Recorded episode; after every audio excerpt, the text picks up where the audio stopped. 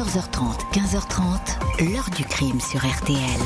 Jean-Alphonse Richard. Je me sentais réellement comme étant une sorte de soldat dans l'armée satanique.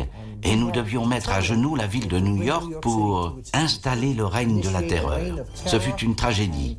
Des vies innocentes furent perdues, ma vie ruinée, et la vie d'autres personnes ont été également ruinées. Bonjour, le fils de Sam. C'est comme cela que s'était baptisé David Berkowitz, l'homme qui fit trembler la ville de New York au milieu des années 70. La trajectoire d'un tueur en série psychopathe qui tuait des jeunes femmes aux cheveux longs et bruns. En un an, huit agressions, six morts et cinq survivants qualifiés de miraculés par la police. Pendant des mois, David Berkowitz aura défié les autorités, les médias et le pays tout entier à travers une série de messages envoyés à la presse et au chef de la police de New York. Dans ses explications, il affirme être sous l'emprise des forces du mal qui lui dictent ses ordres. Dans cette heure du crime, nous allons voir quels personnages vont découvrir les enquêteurs après une traque inédite. À leur grande surprise, pas tout à fait un illuminé sanguinaire, mais une personnalité bien plus contrastée, au point qu'on se demande encore aujourd'hui si cet homme a agi seul. Mais au fait, pourquoi Berkowitz se ferait-il appeler le fils de Sam? La réponse surprenante nous sera fournie par nos invités. 14h30, 15h30. L'heure du crime sur RTL. Dans l'heure du crime aujourd'hui, la course meurtrière de David Berkowitz, alias le fils de Sam. Il va falloir un an pour démasquer celui qui a plongé New York dans la psychose. Parcours sanglant qui démarre dans une quasi-indifférence au milieu de l'été 1976. Ce 29 juillet 1976, aux alentours de 1h10 du matin, Jody Valenti, 19 ans, infirmière, et Donna Loria, 18 ans, étudiante en médecine, discutent dans une voiture garée sur un parking du Bronx.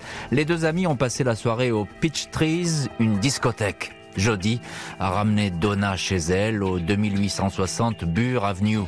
Donna sort de la voiture. Elle aperçoit aussitôt la silhouette d'un homme qui s'approche d'un pas rapide.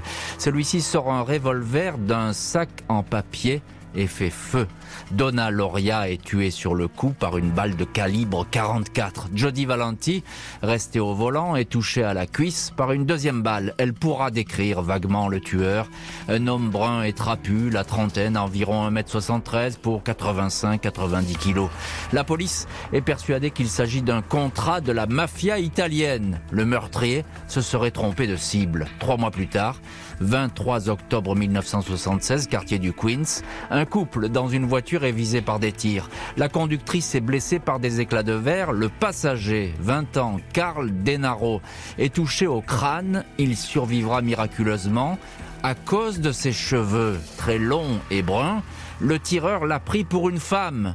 À chaque fois, un calibre 44 a été utilisé. La police de New York ne fait pas le rapprochement entre les deux affaires. Les lieux des crimes sont beaucoup trop éloignés les uns des autres. 27 novembre 76, peu après minuit, Donna Demasi, 16 ans, et Joanne Lomino, 18 ans, étudiante au lycée Martin Van Buren dans le Queens, discutent sous un Porsche. Elles sont abordées par un homme qui cherche son chemin et dégaine aussitôt une arme. Les deux lycéennes sont blessées. Joanne restera tétraplégique. La police ne relie toujours pas toutes ces affaires, même si à chaque fois c'est un homme seul, armé d'un calibre 44, ciblant de jeunes femmes aux cheveux longs et bruns qui frappe. Le rapprochement va se faire deux mois plus tard, 30 janvier 77. Aux toutes premières heures du matin, un couple qui vient de voir le film Rocky au cinéma embarque dans sa voiture pour aller en discothèque. Il essuie alors plusieurs coups de feu. L'homme est légèrement blessé. Sa fiancée, Christine Freund, une secrétaire de 26 ans, est tuée sur le coup. Cette fois, les enquêteurs établissent formellement un lien entre toutes ces affaires. Les munitions retrouvées, bien que dégradées, ont été tirées par une même arme, un revolver 44 Bulldog fabriqué par la marque Charters Arms. Les motivations du meurtrier demeurent obscures. Les femmes, les femmes sont visées en priorité. Les femmes ne se connaissent pas. Seule la couleur de leurs cheveux pourrait alors apparaître comme un trait d'union.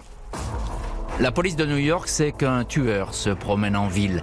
Le 8 mars 77, une étudiante de l'université Columbia est retrouvée morte près de chez elle, dans le Queens. Elle a essayé de se protéger de son agresseur avec ses livres de classe, déchiquetés par les tirs. Les journaux commencent à évoquer la présence d'un psychopathe qui arpente les quartiers du Queens et du Bronx, un tueur de femmes. Le maire de New York fait de cette chasse à l'homme une priorité. Au mois d'avril, pas moins de 300 agents sont affectés à ce dossier Les patrouilles de nuit, notamment à la sortie des nightclubs et des cinémas, sont renforcées. Mais rien n'arrête la marche du tueur. 17 avril 77, un couple d'amoureux, lui 20 ans, elle 18 ans, ne survit pas à la fusillade. La série noire n'est pas terminée. Et voilà donc pour les premiers faits d'armes de celui qui va bientôt apparaître sous le nom du fils de Sam. On ne sait rien évidemment à cette heure-là de cet individu qui semble guetter euh, des jeunes femmes et des couples. Et là-dessus, on va écouter notre premier invité, c'est Fabrice Dalmeda. Bonjour Fabrice. Bonjour Jean-Alphonse. Merci beaucoup d'être dans le studio aujourd'hui de l'heure du crime. Vous êtes historien, auteur du livre Serial Killer, à chaque époque son tueur aux éditions de La Martinière. Euh, je, je, le disais, il y a ce climat très particulier qui commence à s'installer à New York. C'est une ville connue, c'est une ville connue mmh. pour ses homicides, c'est une ville violente. Mais là, très vite, la, la psychose va s'installer. Il y a une psychose d'autant plus grande que c'est une des premières fois qu'on se retrouve dans cette situation et qu'on le sait il y a des meurtres de femmes, ça arrive. Mais à l'époque, on n'a pas du tout le même système policier qu'aujourd'hui. Mmh. Donc c'est une des premières fois où la presse commence à identifier l'idée qu'il y a quelqu'un qui tue un type de femme. On, on, enfin, c'est difficile de, de, se remettre dans cette position de, de l'époque, mais on ne sait pas ce que c'est qu'un serial killer en 1976. Ça n'existe pas. Ah, c'est très important ce que vous dites, très important, pas. effectivement. Donc là, pour la première fois, on a l'impression de, de suivre quelqu'un à la trace, Exactement. et qui commence d'ailleurs à s'amuser avec ses crimes. On a ce sentiment-là. Et en tout cas, il y a une méthodologie qui est toujours identique, c'est ça? Voilà. Et c'est une des premières fois où il identifie qu'il y a quelqu'un qui cible les brunettes les jeunes femmes brunes. Et donc d'ailleurs, ça va avoir un effet presque comique puisque les gens vont se dire est-ce qu'il faut que je reste brune ou est-ce qu'il faut que je me teigne les cheveux pour, pour éviter d'être confronté au tueur. Donc c'est une des premières fois et peut-être la, la, pour les États-Unis la fois où c'est le mieux identifié, euh, le fait qu'il y a un ciblage, un certain type de profil qui fait que le tueur va agir. Mais les mots que j'emploie là ne sont pas les mots de l'époque. Euh, le profiling en est à ses tout débuts. Oui, D'ailleurs, on utilise pratiquement, ouais. voilà, on utilise pratiquement les, pas l'expression.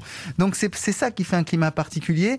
Dans ce New York, on l'a oublié aujourd'hui parce que New York est devenu une ville relativement sûre, mais dans ce New York qui était un New York où la violence était euh, omniprésente, où la délinquance était extrêmement dégradée et où il n'y avait pas les, les, réponses budgétaires ni policières pour cela. Euh, bonjour Émilie Tibatz. Bonjour Jean-Alphonse Richard. Merci beaucoup vous aussi d'être aujourd'hui en direct dans, l'heure du crime. Vous êtes créatrice du site tueurensérie.org, auteur du livre Tueur en série aux éditions Amazon Media E. U. On en parlait à l'instant avec Fabrice Dalmeda de, ce New York des années 70, euh, qui va, dans la situation d'ailleurs de violence, va s'empirer dans les années qui vont suivre. Euh, c'est vrai, euh, Emily Tibatz, vous confirmez à, à cette époque, New York, c'est pas forcément la ville la plus sûre du monde. Euh, ah non, New York, surtout dans les années 70, euh, New York est une ville où il y a beaucoup de, de problèmes de violence, beaucoup de problèmes de drogue notamment. Euh, et puis il faut dire aussi, bah, comme partout aux États-Unis, que les, les, les, armes sont en vente libre. Hein, donc c'est le, le, le, tueur tue avec une arme. Donc n'importe mmh. qui peut se promener avec une arme et, et tuer. Effectivement, New York, dans les années 70, c'est une ville qui est dangereuse ça n'empêche pas les jeunes, euh, surtout dans le, le, le quartier de, de, Queens où, où le, le, fils de Sam va beaucoup tuer, euh, de sortir parce que voilà, c'est la fin des années 70, c'est le, c'est le disco, on fait la fête, on va en boîte, on s'amuse. Euh, ils ont peut-être pas tout à fait confiance, conscience aussi du, du, danger que ça peut représenter, euh, alors que effectivement New York est peut-être pas un coupe-gorge, mais une ville dangereuse, oui. Alors, Fabrice Dalmeda, euh, une ville où on s'amuse, le disco commence à arriver. Je parlais du film Rocky, on est dans cette époque. Hein, Il y aura donc, le Club 54 aussi qui ouvre la même année. Andy Warhol, etc., mmh. avec toutes ces célébrités. Donc, euh, il y a une jeunesse qui a envie de, de s'amuser. Un mot quand même sur cette époque que vous connaissez bien, Fabrice Dalmeda. On, on sort des années 60 qui ont été sataniques, entre guillemets, hein, avec, je parle Charles Manson, etc. Mmh. On, on, est après les hippies, là. Mais il y a toujours cette violence latente dans, la, dans cette société américaine. Oui, il y a la libération sexuelle, vous avez raison de le dire. Il y a eu effectivement l'affaire Manson qui a été un, des crimes, justement avec des, éléments, on y reviendra, hein, qui sont qui seront même reliés. On se demandera s'il n'y a pas un lien d'ailleurs. Vous, nous en parlerez. Entre les deux. Mais, mais c'est vrai que c'est une, une, espèce de sentiment de liberté qu'a bien, euh, qu'on, a bien décrite là, et, une, une, peur en même temps euh, qui, qui, a reculé. Euh, on sort de la guerre du Vietnam, elle vient de finir. Donc pour les États-Unis, c'est un sentiment peut-être nouveau de, à la fois de liberté et peut-être de bonheur qui pourrait venir.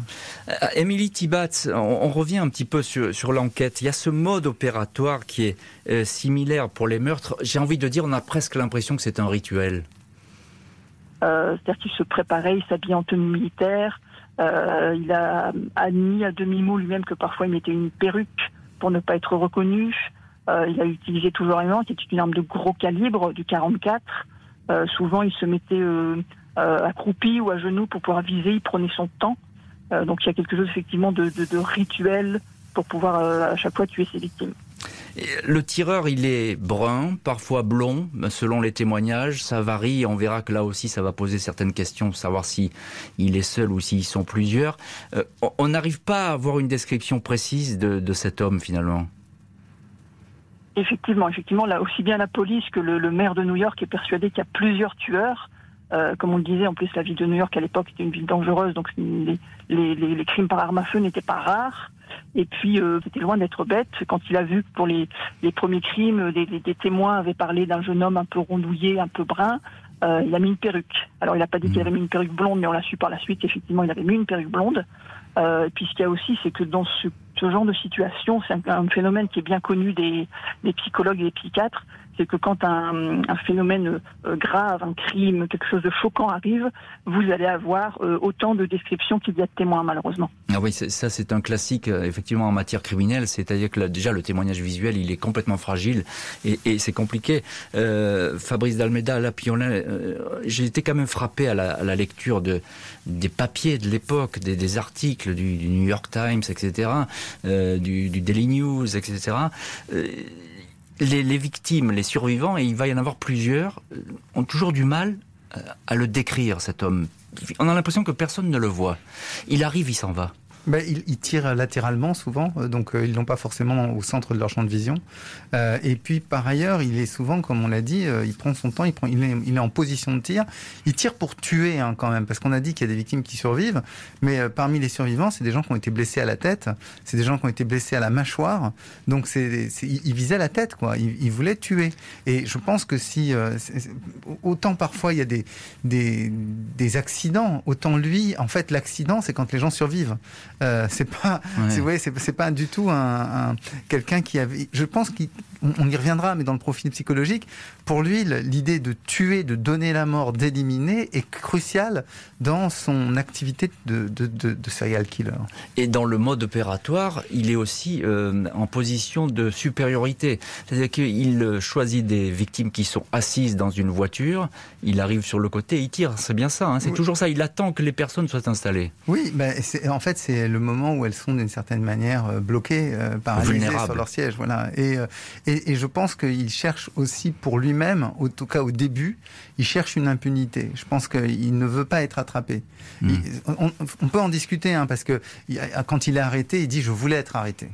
Donc comme si c'était lui qui avait voulu devancer les, choses. C'est une réponse un peu classique souvent en matière de, de, chez les criminels. Hein. Voilà, il dit ça. Mais c'est vrai que souvent les serial killers, s'il laisse des indices, souvent s'il laisse des éléments qui et s'il si, a eu toute cette correspondance avec la police, c'est qu'il il, avait besoin aussi de ce soulagement-là. Bien sûr. Donc, euh, donc il y a ça. Mais je pense qu'au début, en tout cas, il ne voulait pas être attrapé. Il, voulait juste se soulager et, trouver, alors on peut discuter du terme, et trouver le plaisir qu'il avait dans euh, la mise à mort des autres. Et, puis, qui plus est, avec une arme, Emily Tibbats le rappelait, euh, c'est pas n'importe quoi, c'est un gros calibre. Hein, et voilà, c'est quelque chose qui est fait pour tuer. On ne plaisante pas. Oui, mais c'est un revolver qui n'est pas qui ne permet pas de tirer à série. En fait, il tire un coup puis un coup.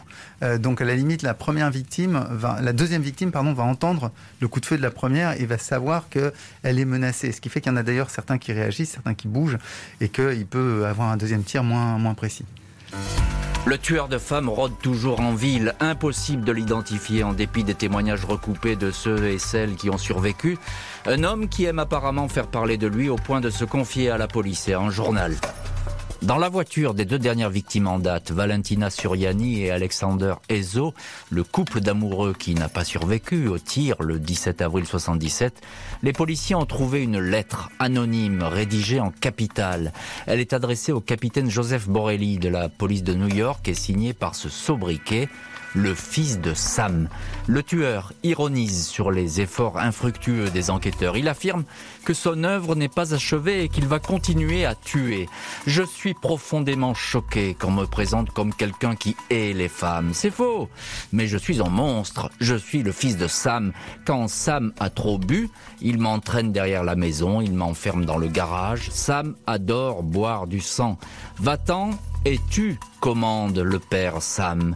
La lettre est une suite de provocations lancées aux policiers avec ces mots ⁇ Je reviendrai, je reviendrai ⁇ Lettre cachée sans succès aux journaux qui vont vite faire des gorges chaudes de cet assassin que les psychiatres de la police décrivent comme un schizophrène paranoïde en proie à une possession démoniaque.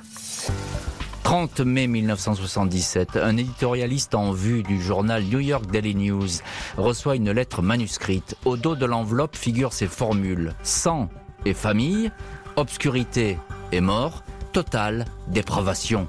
Le courrier, signé par le fils de Sam, évoque la première victime, Donna Loria, qu'il ne faut pas oublier, écrit-il avec un cynisme absolu. C'était une très, très gentille fille, mais Sam est un garçon assoiffé qui ne m'empêchera pas de tuer jusqu'à ce qu'il soit rassasié de sang. J'aime mon travail. Plus loin, le fils de Sam demande aux journalistes de transmettre quelques noms aux policiers, des personnages fantasmatiques qui guideraient ses gestes et animeraient ses pensées. Le duc de la mort, le méchant roi, les 22 disciples de l'enfer. Le 1er juin, le Daily News reçoit une seconde lettre aux connotations clairement satanistes. Le fils de Sam fait entendre qu'il répond au diable en personne. C'est lui qui lui demande d'accomplir sa sombre besogne. Pendant une semaine, le journal va publier bout après bout la lettre du tueur, près de 1 million d'exemplaires vendus. La psychose prend alors des proportions inouïes dans les rues de New York, le fils de Sam ne s'intéressant qu'aux jeunes femmes brunes. Les ventes de perruques blondes et rousses explosent. Le tueur a annoncé dans toutes ses lettres qu'il allait recommencer. Il tient parole. Le 26 juin, il tire sur un couple stationné sur un parking entouré d'arbres dans le Queens. Judy Placido 17 ans, est touché d'une balle tirée dans la tempe droite. Son petit ami Salvatore Lupo est blessé au bras. Tous deux vont toutefois s'en sortir. Les policiers affectés à la chasse du fils de Sam, l'opération Omega, sont épaulés par 100 fonctionnaires supplémentaires. Il faut, préciser qu'à l'heure actuelle, toute la police new-yorkaise ratisse tous les quartiers de New York, de, Bronx, de Bronx à Brooklyn, en passant par l'île de Manhattan, toute la police new-yorkaise et plus de 300 détectives qui sont à la recherche Mais rien à faire. L'assassin court toujours et frappe toujours. Le 31 juillet, dans un parc de Brooklyn, Robert Violante et sa fille Stacy Moskowitz et sa fiancée Stacy Moskowitz, tous deux âgés de 20 ans, flirtent dans une automobile. Leur premier rendez-vous d'amoureux. Des coups de feu claquent. Robert Violante est atteint au visage. Il perdra son œil gauche. Stacy Moskowitz est touchée deux fois à la tête. Elle mourra 38 heures plus tard à l'hôpital. Cette fois, le tueur a pris tous les risques. Il a agi sur un parking bien éclairé et fréquenté par d'autres couples. Des témoins ont clairement aperçu sa silhouette. Un individu qui s'est évanoui tranquillement sous les arbres après avoir commis son forfait. Quatre jours après cette huitième attaque, une résidente dit avoir vu un homme détacher un PV collé sur son pare-brise. Cet homme tenait un objet noir dans la main. La fusillade à quelques mètres de là a éclaté peu après. Et on va voir comment ce fameux PV, ce procès verbal, va mener tout droit au fils de Sam et dévoiler sa véritable identité. On s'arrête pour l'instant sur ce moment important dans cette histoire, parce que là, il s'est à moitié dévoilé, le fils de Sam, c'est ce verbillage euh, sataniste. Émilie Tibatz, euh, créatrice du site tueurensérie.org, qu'est-ce qu'elles disent donc, euh, ces fameuses lettres? Alors il y a deux lettres principalement. Une lettre qu'il a laissée sur une scène de crime qui est euh, complètement halluciné. C'est la lettre où il parle du, euh, du fils de Sam, c'est-à-dire du, du, chien qui, soi-disant, lui envoie, qui est possédé par un démon et qui lui envoie des messages qui le poussent à tuer. Bon. Et puis vous avez une deuxième lettre, et cette lettre, il l'envoie à un journaliste du Daily News. Et euh, ce que je trouve intéressant dans cette deuxième lettre, c'est que on a vraiment plus l'impression qu'il dit ce qu'il pense. Euh, il dit j'apprécie l'intérêt que vous avez euh, pour me, pour les, les meurtres. J'aime ce que je fais, hmm. j'espère avoir l'occasion de pouvoir vous rencontrer pour vous raconter ce que je fais. Enfin, il est très fier en fait des meurtres qu'il commet, c'est une évidence. Oui, effectivement, il est très fier de ses meurtres. On a presque l'impression, Émilie Tibatz, qu'il est avide de publicité, d'ailleurs, même s'il s'en défend. Ah, totalement, totalement. Le fait de, de laisser, en plus, il voit bien qu'on parle beaucoup des crimes dans les journaux. Euh, il sait très bien qu'en lisant ce genre de lettres, les lettres vont être publiées dans les journaux, il va y avoir encore plus de publicité, il en est très très fier, c'est ce qu'il hmm. cherche. Euh, Fabrice Dalmeda, historien et aujourd'hui dans le studio de l'heure du crime, on revient tout de même sur, ce, sur ces écrits, euh, ce hmm. verbillage. D'ailleurs, il faut bien dire que c'est très incompréhensible ce qui est raconté quand on les lit dans l'intégralité. C'est pas très mal écrit d'ailleurs, hmm. mais, mais c'est pas très compréhensible. encore une fois, je vous pose la question à vous. Ces lettres, qu'est-ce qu'elles expriment? Il y a une dimension de justification. Euh, quand même, quand on regarde, par exemple, quand il dit euh, on m'accuse de ne pas aimer les femmes. Euh, moi, j'aime l'humanité tout entière. je veux leur apporter en quelque sorte la vérité et je veux leur éviter un sort pire dans l'au-delà en, arrêtant leur vie. Donc, il y, y a, quand même une forme de justification. Ce qui est compliqué, c'est quand on les resitue dans l'ensemble de l'histoire. Parce que quand elles arrivent, en fait, on se dit, OK, on a affaire à un malade mental, à un psychopathe. D'ailleurs, il y a, y a des profils euh, psychiatriques qui sont établis à l'époque. Très vite, très vite d'ailleurs. Hein. On ne le connaît pas, mais les psys, ils sont formels, ça y est, c'est un fou, voilà, euh, un malade. voilà, exactement. Tendance paranoïaque, euh, tendance suicidaire, tendance... bref, on multiplie les tendances. mais ça, c'est quand on le regarde sur ce moment-là. Si on les replace dans la plus longue durée, lui a quand même dit, Berkowitz, qu'il avait inventé euh, ces histoires d'une certaine manière pour se disculper. Euh, parce qu'il ne faut pas oublier que quand même, euh, pour un tueur, aux États-Unis comme en Europe, quand on est déclaré fou, incapable, on ne peut pas être jugé. On n'est plus responsable de ces crimes. Oui, mais ça, ça supposerait alors un calcul ah, euh, de, tuer et de calculer. C'est pour ça que j'ai dit. C'est pour ça que j'ai dit. Ça dépend du moment où on les regarde, parce que Berkowitz va revenir à plusieurs reprises sur cette question de l'invention du démon ou pas. Hmm. Euh, or, il en parle dans les lettres. Il, est dans cette logique-là. Donc, s'il dit qu'il les a inventés pour en quelque sorte noyer le poisson et se déresponsabiliser, ben ça veut dire qu'il y pensait au moment où il faisait les meurtres. Donc ça veut dire que non seulement il n'était pas débile, mm. mais qu'en plus il avait une stratégie juridique. Mm, mm, Alors il y, a des, écrits euh, euh, assez précis, il y a des, références, hein, etc., qui sont très ésotériques, euh, difficiles à, savoir. Avec même de l'anglais écossais, dont on se demande si ça renvoie à certaines œuvres, Tout à Fait, y a des policiers vont se dire d'ailleurs, et c'est quelqu'un qui sait parler écossais, ils vont s'interroger à savoir si ce ne serait pas effectivement un écossais qui, qui, frappe. Il y a cette dimension sataniste, on disait, on parlait tout à l'heure de, Charles Manson. Euh, elle existe encore dans la jeunesse, cette dimension. C'est quelque chose qui est assez puissant avec ces sectes euh, qui naissent à droite à gauche à cette époque. Oui, il y a, y a, alors ça, c'est, on pourrait presque dire qu'il y a une, il y a une mode en fait sectaire et qu'il y a une mode sectaire diabolique en quelque sorte. Euh, ça a continué euh, dans les années 80-90 avec le mouvement gothique euh, qui aussi euh, faisait ces, ces, références inversées. Dans les années 70, ce qui est très frappant, c'est que comme il y a une espèce de, de, de, de mouvance spirituelle qui va avec le mouvement hippie, on prend le, le, satanisme au fond comme la possibilité d'une religion des égaux. Mmh. Euh, donc qui serait le, contraire euh, du christianisme, qui est une religion euh, de l'inégalité. Je dis ça, pas, c'est pas moi qui fais ce jugement. Hein. Ce sont ceux qui s'en réclament et qui disent qu'en fait, le diable en fait met tout le monde d'accord, puisqu'en fait nous sommes tous faillibles, nous avons tous des défauts, nous avons tous en, quelque sorte des, des perversités, des perversions. Donc c'est pour ça que ce mouvement-là a une certaine sympathie, une certaine aura à, l'époque.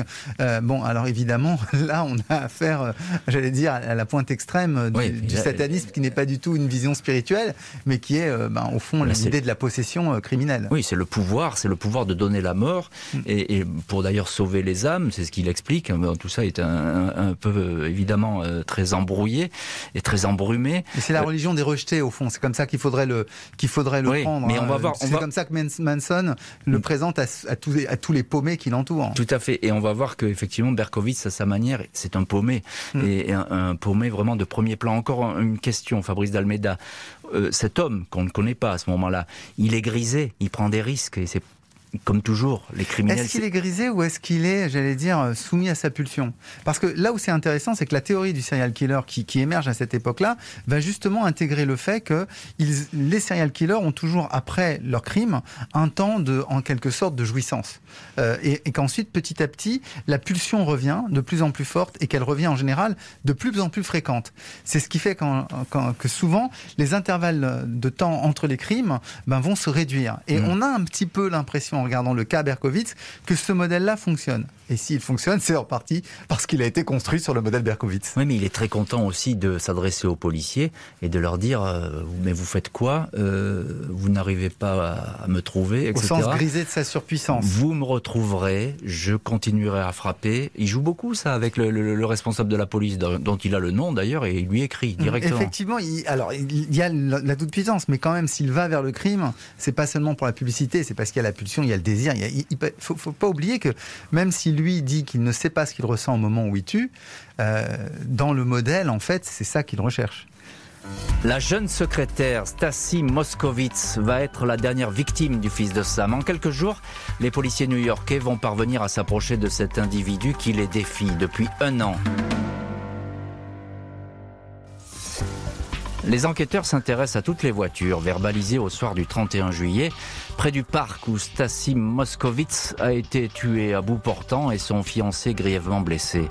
L'une d'elles, une Ford Galaxy jaune, appartient au dénommé David Berkowitz, 24 ans. C'est un modeste postier.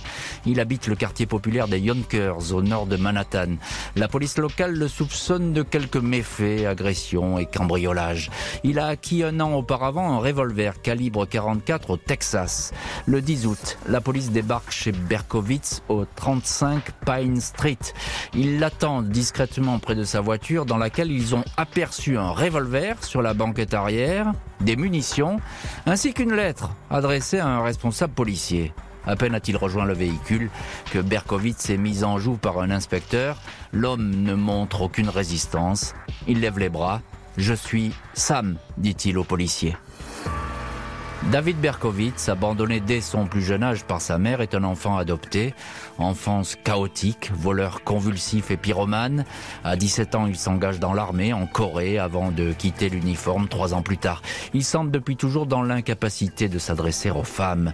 Il dit avoir agressé au couteau une première femme en 1975. Il reconnaît les agressions, indique avoir été sous une emprise démoniaque. Il raconte qu'il était sous l'influence de son voisin, Sam Carr qui possède un labrador noir baptisé Harvey.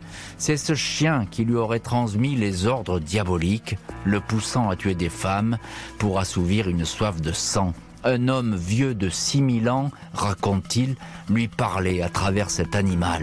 Berkowitz confesse qu'il était dans la main du diable.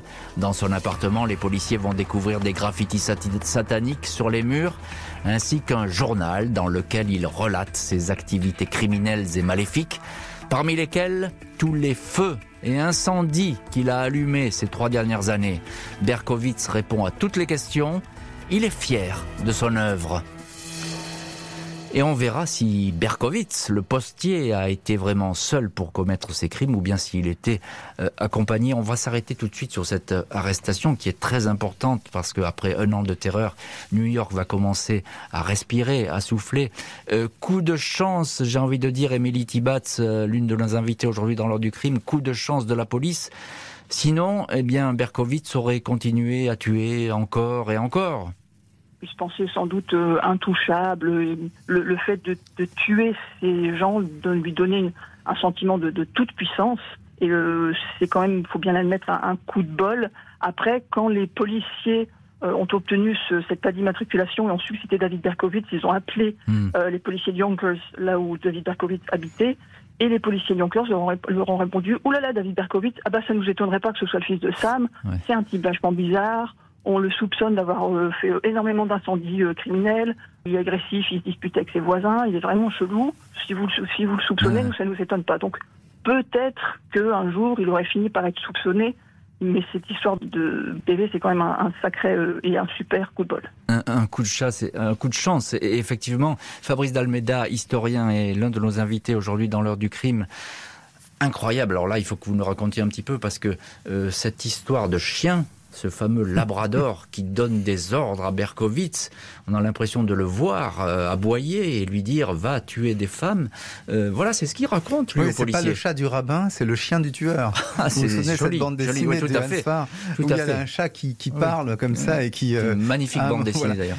Alors là encore, c'est toujours pareil, c'est que Berkowitz fait cette confession, il reviendra dessus plus tard en disant trois ans plus tard. Voilà, bon, en fait j'ai un peu baratiné. si, si vous me permettez, avant de continuer là-dessus, juste sur le travail de police euh, faut quand même dire que c'est un coup de chance, mais c'est un coup de chance euh, dans un ensemble systématique. Vous avez rappelé tout à l'heure, Jean-Alphonse Richard, qu'il y a plus de 300 détectives qui sont détachés sur cette enquête. Et d'une certaine manière, ils vont mettre en place les éléments qu'aujourd'hui on utiliserait pour, comme vous savez, on appelle ça l'analyse de données. Mhm. Euh, et donc le, PV pour eux, ensuite, eh ben, ils, vont, ils vont rentrer dans un travail pour rechercher toutes les voitures qui ont pu recevoir un PV dans la zone, ensuite isoler celles qui étaient. Et c'est comme ça qu'ils vont arriver à la voiture jaune et qu'ils vont arriver à, à, Berkowitz. Donc c'est quand même un vrai travail de police qui a été mené, qui aujourd'hui serait sans doute accéléré par les techniques de, de dossier, euh, de par informatique, exactement informatique, par les alertes, par le traitement de la donnée euh, dont on dispose aujourd'hui de manière un peu plus un peu plus un peu plus fine. Donc c'est intéressant de voir que c'est aussi une arrestation dans son époque. Euh, je reviens sur le sur le sur le chien. Ah, alors allez-y parce que moi je suis je suis fasciné par cette histoire de chien. Voilà, mais ce qui est non mais c'est vrai que ce qui est intéressant, c'est qu'il essaye à chaque fois de trouver les vecteurs dans son entourage qui pourraient crédibiliser quelque chose d'extérieur. Euh, Sam, c'est son voisin. Le chien du voisin lui parle. Et après, ce qui y a d'assez frappant, c'est qu'on voit que il remet en cause ses propres croyances puisqu'il dira au fond euh, j'ai fait ça euh, c'était un peu prétextuel c'était un peu pour chercher une excuse moi je crois quand même qu'il avait un fond de complexe qui le poussait. D'ailleurs, je vais m'appuyer sur l'expertise, puisque il se trouve qu'il va y avoir une vraie expertise médico-légale, hein, euh, psychopathologique, qui va être menée par le professeur David Abrahamsen, donc qui est un expert médico-légal de New York, et c'est lui qui va conduire le rapport pour savoir si on doit ou non juger David Berkowitz. Et lui dit qu'en fait, il est englué dans ses propres croyances. Il dit bien sûr il y a des complexes psychologiques, bien sûr il y a un complexe d'abandon, etc., etc. Mais il est quand même intimement persuadé par ce qu'il dit.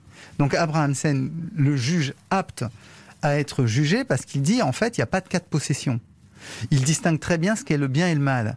Et d'une certaine manière, pour Abrahamsen, le fait qu'il se serve du prétexte satanique montre qu'il savait très bien distinguer le bien et le mal, qui est le critère clé pour pouvoir être jugé aux États-Unis.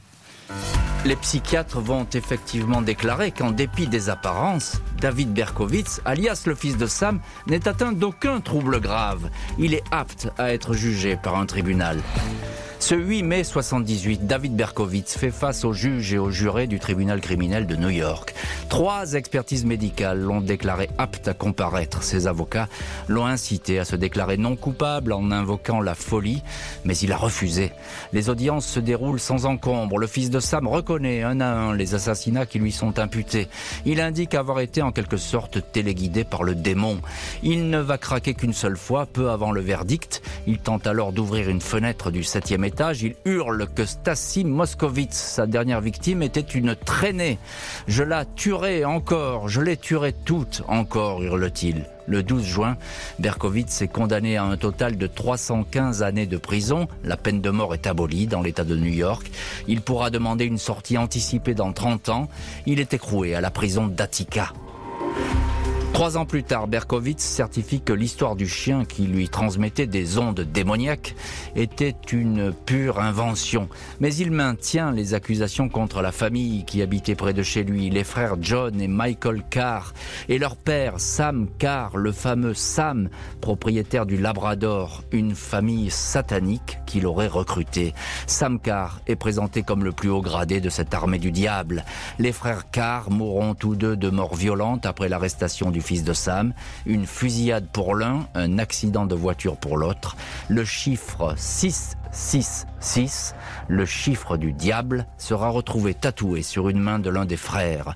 Aucun membre de la famille Carr n'a jamais été interrogé dans cette enquête étonnant, Fabrice d'Almeida, euh, tout de même ces révélations qui n'en sont peut-être pas, mais sur la famille Carr qui habite juste à côté. C'est, on est dans le même pâté de maison.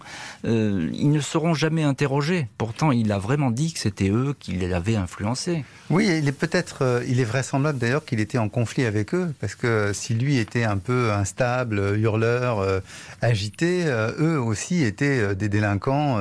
et, d'ailleurs, vous avez évoqué leur fin à tous les deux, l'un qui meurt en accident de voiture, l'autre. Et très vite, après, très vite après l'arrestation. C'est hein. ce qui fait qu'il peut justement parce que c'est pratiquement un an après. Hein, on est en, il est arrêté en 77, c'est en 78 que les, deux frères, les deux frères meurent, et donc lui euh, va faire ses révélations en 79-80.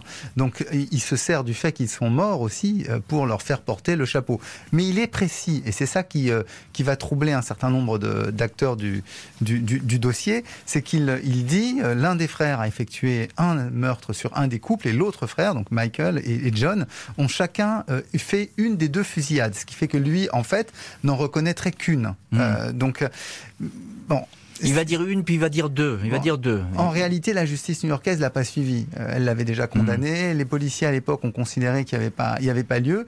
Et là où il est relativement euh, soupçonné d'avoir été un peu prétextuel, c'est qu'au même moment, il prépare un film et un livre sur son histoire. Et, et donc cette question-là fait qu'on se demande si ce n'est pas pour la promotion ah, à ce point-là, donc il y a encore un calcul. Parce qu'il est en train de ouais, parce qu'il est en train de négocier ses droits en fait avec une des très grandes maisons euh, d'édition euh, new-yorkaise. Euh, c'est un chiffre d'ailleurs considérable, hein, c'est un quart de million de dollars. Euh, qui est en train de négocier, dont lui toucherait normalement un tiers, l'auteur toucherait un tiers, et son agent toucherait un tiers pour un trust. Ce qui est drôle, enfin ce qui est drôle, vous me direz, ça, ça fait, ça fait rire jaune, c'est qu'il dit qu'il veut faire cela pour pouvoir ensuite verser de l'argent aux victimes. Ouais. Ça va pas être anodin, ça va pas être innocent, puisque c'est sur ce cas-là que pour la première fois, on va adopter une loi dans l'État de New York pour éviter que les livres et les bénéfices des crimes puissent profiter aux tueurs. Hmm, c'est ça, ouais. Ce qui n'empêchera pas David Abramsen, dont je vous ai parlé tout à l'heure, son euh, le psychiatre, c'est ça? Le psychiatre qui continue à le voir en fait euh, en prison. Encore aujourd'hui. Non, euh, ils sont ils sont morts. Enfin, lui, non. Abramsen est mort à 98 ans il y a quelques années. Toujours, hein. Non, Abramsen est mort il y a quelques années. Berkowitz est toujours vivant, mais mais il le continue à le voir encore au début des années 80. Et Abramsen sortira un livre intitulé Les Confessions du fils de Sam en 85. Émilie Tibat, euh, créatrice du site tueurensérie.org, on a l'impression que c'est un accusé euh, à ce procès. Il n'y aura pas de procès en appel d'ailleurs. Un accusé qui est, qui est résigné, il est prêt à payer sa dette, c'est ça? Oui, tout à fait. C'est que dès, son arrestation, en fait, il va dire aux policiers euh, oui, alors oui, c'est moi qui les ai tués. Un tel, je l'ai tué comme ça. Un tel, je lui ai tiré dessus. Alors celle-là, elle est morte, celle-là, elle n'est pas morte. Il va donner des détails. Il va dire bah, euh, je ne suis même pas sûr d'avoir besoin d'un avocat parce que de toute façon, pendant mon jugement, je vais, plaider coupable. Et effectivement, ces avocats vont lui dire bah non, avec tout ce qui s'est passé, les lettres que vous avez envoyées, vous pouvez essayer de plaider non coupable pour cause de maladie mentale. Et lui va dire non, non, ça ne m'intéresse pas, je, je plaide coupable. Et effectivement, il est résigné. Dernièrement, dans, au milieu des années 2010, par exemple, il a appelé les journalistes pour dire qu'il avait euh, euh, trouvé Jésus, qu'il était devenu un bon chrétien, qu'il regrettait énormément ce qu'il avait fait, et qu'effectivement, il fallait pas le libérer parce que peut-être qu'il recommencerait, et que euh, de toute façon, en prison, il était, il était très bien. Oui, alors on va revenir effectivement à la rédemption, entre guillemets, de, de Berkowitz. Et encore là, on a beaucoup de choses à dire, mais lors de ce procès, on va évidemment évoquer brièvement aux États-Unis, c'est toujours très bref, mais on va évoquer son parcours familial, cette enfance un petit peu en morceaux, en mille morceaux. Et puis il y a aussi cette expérience, euh, mauvaise expérience à l'armée dans laquelle il s'est engagé, Émilie Tibatz. Bon, après, il s'est engagé dans, l'armée en pensant qu'il allait trouver euh, peut-être une, grande fraternité, une grande, des grandes amitiés, euh, alors qu'en réalité, dans l'armée, il a eu plusieurs fois des, des, des, blâmes, si je puis dire, parce qu'il s'est disputé avec des camarades, parce qu'il a euh, euh, volé des choses, parce qu'il a, euh, bah, il, aimait beaucoup. Alors c'était quelqu'un qui était un, un, incendiaire. Vraiment, il aimait beaucoup mettre le feu. D'ailleurs, dans son son appartement, les policiers ont retrouvé mmh. des petits carnets où il avait noté tous les feux qu'il avait allumés depuis son premier. il y en avait mille, plus de 1400. Énorme. Euh, et l'armée, effectivement, alors il s'en est sorti quand même avec euh, les, honneurs quand il est parti, mais euh, il n'a pas trouvé ce qu'il cherchait et il a, ça s'est pas très bien passé pour lui à l'armée, non, non, non. Alors, Fabrice Dalmeda, c'est le démon qui agite Berkowitz ou bien c'est cette haine des femmes, il faut le dire comme ça, parce que avec les femmes, ça va pas du tout, David Berkowitz? Haine des femmes, frustration. Euh, grande frustration, misère sexuelle, ou alors même que, d'ailleurs, il s'attaque à des couples, hein, alors même qu'on est dans la période de la libération sexuelle, lui, il traverse. tout seul. voilà, il vit une misère. Il a une grande instabilité de caractère. Alors, beaucoup, on, a tendance beaucoup euh, sur les serial killers à regarder justement les conditions familiales et le fait que c'est été un enfant euh, adopté. pourtant, il n'a pas été maltraité par ses parents, comme c'est arrivé parfois pour d'autres tueurs euh, en série de manière aussi. D'ailleurs, son père va, va, continuer, euh, son père adoptif, hein, va continuer à entretenir des, relations avec lui. Donc c'est vrai que c'est pas exactement le modèle. On voit bien une personnalité euh, déphasée, un peu explosive, mais on n'a pas le, même côté. Je, tue plein de petits animaux qu'on peut avoir chez d'autres tueurs en série. David Berkowitz est parti pour de très longues années de prison, un séjour qui va être l'occasion d'une longue réhabilitation, d'une rédemption, dira-t-il, au point de ne plus vouloir quitter sa cellule. David Berkowitz, 68 ans, est un détenu modèle du Sullivan Correctional Facility, la prison de haute sécurité de Folsburg. Il a déjà bénéficié à 16 reprises de la possibilité d'être libéré sur parole, mais a toujours refusé de saisir cette opportunité.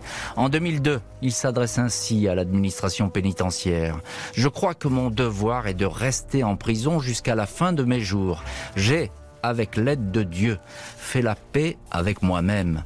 À Folsburg, David Berkowitz, qui a rejoint l'église évangélique, s'occupe de la chapelle, assiste les prisonniers souffrant de troubles psychiatriques, fait des lectures de la Bible et poursuit ses études. Un détenu modèle, dit son avocat. Lors d'une audience pour une libération qu'il allait refuser, le fils de Sam avait exprimé sa compassion pour les victimes. Ce fut malheureusement une terrible tragédie. Je regrette de tout mon cœur ce que j'ai fait. C'était une époque où ma vie était hors contrôle. Je donnerais tout pour revenir en arrière et changer tout ça, mais revenir en arrière et changer tout ça, c'est impossible. Tous les deux ans, il sera proposé ainsi à David Berkowitz de retrouver la liberté. Il a toujours considéré qu'il serait indigne de sortir. Lors du procès, le frère d'une victime lui avait promis qu'il finirait dans les flammes de l'enfer. Émilie Tibatz, l'une de nos invités aujourd'hui dans l'heure du crime, je le disais, euh, Berkowitz est un détenu modèle, il ne fait pas parler de lui, il donne des interviews d'ailleurs de, temps à autre, c'est arrivé. Euh, il a changé beaucoup physiquement, mais c'est normal après autant d'années en prison. C'est un détenu modèle, à quoi est-ce qu'il ressemble? C'est devenu un devenu modèle. Il ne, il jamais causé le moindre problème. Euh, après, c'est quelqu'un comme, bah, comme un peu Kemper. Euh, c'est-à-dire hmm. que c'est quelqu'un qui aimait euh, être violent envers les autres, mais qui a peur qu'on soit violent envers lui. Euh, et donc il a toujours fait profil bas, bien gentil. en fait, la première prison dans laquelle il a été à Attica, c'était une prison de sécurité maximum avec des prisonniers extrêmement dangereux. D'ailleurs, il a été agressé, il avait je sais plus, une cinquantaine de, de, points de suture, il a failli mourir. Et peu à peu, comme il était très sage, on l'a mis peu à peu dans des prisons de moins en moins dures, euh, avec des, détenus de moins en moins dangereux. Et je pense que c'est ce qu'il cherchait parce que c'est quelqu'un qui a peur qu'on soit violent envers lui-même. Ah, ça c'est intéressant parce que cette espèce de, fragilité derrière le masque impitoyable du, tueur en série, euh, c'est quand même tout à fait étonnant. Euh, Fabrice Dalmeda, historien, est dans le studio aujourd'hui de l'heure du crime. Il y a cette conversion religieuse, cette espèce de, christianisme exacerbé qui s'empare de, du, fils de Sam. Qu'est-ce qu'il faut en penser? Comment ça s'est produit tout ça? Bah En 1987, il décide de se convertir. Il est ce qu'on appelle newborn. Hein. Il va devenir un chrétien évangélique. Euh, ça, peut permettre de dire, en tout cas lui le présente comme ça, qu'il vit une espèce de retournement. Euh, il disait qu'auparavant il était le Son of God, euh, pardon, le Son of Sam, maintenant il sera le Son of God, le Fils de Dieu. Le Fils de euh, Sam et le Fils de Dieu. Voilà. Et donc au fond, c'est comme si tout d'un coup il se, il se disait qu'il devait rentrer dans une, dans une espèce de voie de, de rédemption. À la même un petit peu plus tard, un petit peu plus tôt en fait, euh, on commence à avoir des, vraies réflexions sur ce que sont les serial killers. Vous vous souvenez, il y a cette euh, unité spéciale du FBI, euh, la, Behavioral Science Unit, qui est créée à partir de ouais, 76. précurseur en la matière. Hein. Et, parmi les enquêteurs, il y a ce fameux John E. Douglas. Et, Douglas rencontre à plusieurs reprises Berkowitz, et lui est convaincu qu'en réalité, il a agi seul. Euh, que c'est quelqu'un qui s'est un peu joué euh, de la justice américaine. Euh, et qu'au fond, c'est un tueur qui a une personnalité assez, assez classique par rapport assez aux autres. basique finalement. Il a rencontré Kemper d'ailleurs, hein, Douglas, c'est assez marrant. Et, et donc son analyse, c'est qu'au fond, on a affaire à une forme de retournement de, de, de, caractère de celui qui était le tueur et qui tout d'un coup voudrait se faire passer pour le saint. sachant que il a même dit, notre cher Berkowitz, qu'il pensait mourir en martyr. Je m'explique. Dans les interviews qu'il donne autour de 79-80, il dit qu'il est persuadé qu'il mourra tué par un détenu qui voudra se faire un nom sur sa mort. C'est-à-dire qu'il pense qu'il est tellement important, qu'il est tellement célèbre, que si un prisonnier l'avait tué, il serait instantanément devenu une star. Alors c'est passionnant et c'est effrayant à la fois, mais c'est un fil rouge dans la ville de Berkowitz, parce qu'on a l'impression que c'est un mythomane quand même de A à Z. S'il a inventé ces histoires de, de démons, de diables, etc., on n'en est pas sûr quand même. Mmh. Hein. Il y a toujours des doutes là-dessus mmh. aujourd'hui. Hein. Oui, mais c'est l'inverse de sa, de sa conversion religieuse. C'est-à-dire qu'à un moment donné, il est tellement pris par euh, son, mensonge satanique, par sa croyance satanique. Il écrit quand même ça chez lui, il hein, ne faut pas l'oublier. Il est dans un milieu euh, relativement défavorisé où cette idée-là est présente. L'idée que le diable puisse être présente n'est pas. D'ailleurs, quand on a parlé euh, de la famille Carr, la famille Carr avait aussi un petit côté on va défier en, en se mettant un petit tatouage euh, sur 666, le chiffre diabolique. Donc il y avait quand même ça dans le milieu qui était euh, autour de lui. Donc il avait une forme de, petite croyance, sachant que Berkowitz n'était pas catholique, euh, n'était pas religieux, n'était pas du tout. Voilà, il était même pas juif dans son dans, sa dans sa démarche. Donc sa conversion, c'est plus une conversion de quelqu'un qui était un peu à côté de à côté de la plaque, qui ne savait pas trop où, il en était par rapport à, à sa foi, si on, veut utiliser ce, ce, concept. Un dernier mot, c'est une affaire qui a marqué pas seulement la ville de New York, mais vraiment les esprits. Vous le dites, c'est un tournant hein, dans l'histoire des, serial killers. Euh, Berkowitz, ça marque une bascule parce que les policiers vont plus travailler de la même manière. Ben, grâce au travail de la BSU, hein, du FBI, on va enfin se dire il y a un type de tueur particulier, des jeunes gens blancs, j'insiste là-dessus, qui tuent gratuitement. Et ça va permettre de développer toute notre analyse des tueurs en série. Un grand merci Fabrice Dalmeda et Émilie Tibatz d'avoir été les invités de l'heure du crime aujourd'hui. Merci à l'équipe de l'émission, Justine Vignot, Marie Bossard à la préparation. Boris Pirédu était évidemment à la réalisation. L'heure du crime, présenté par Jean-Alphonse Richard sur RTL.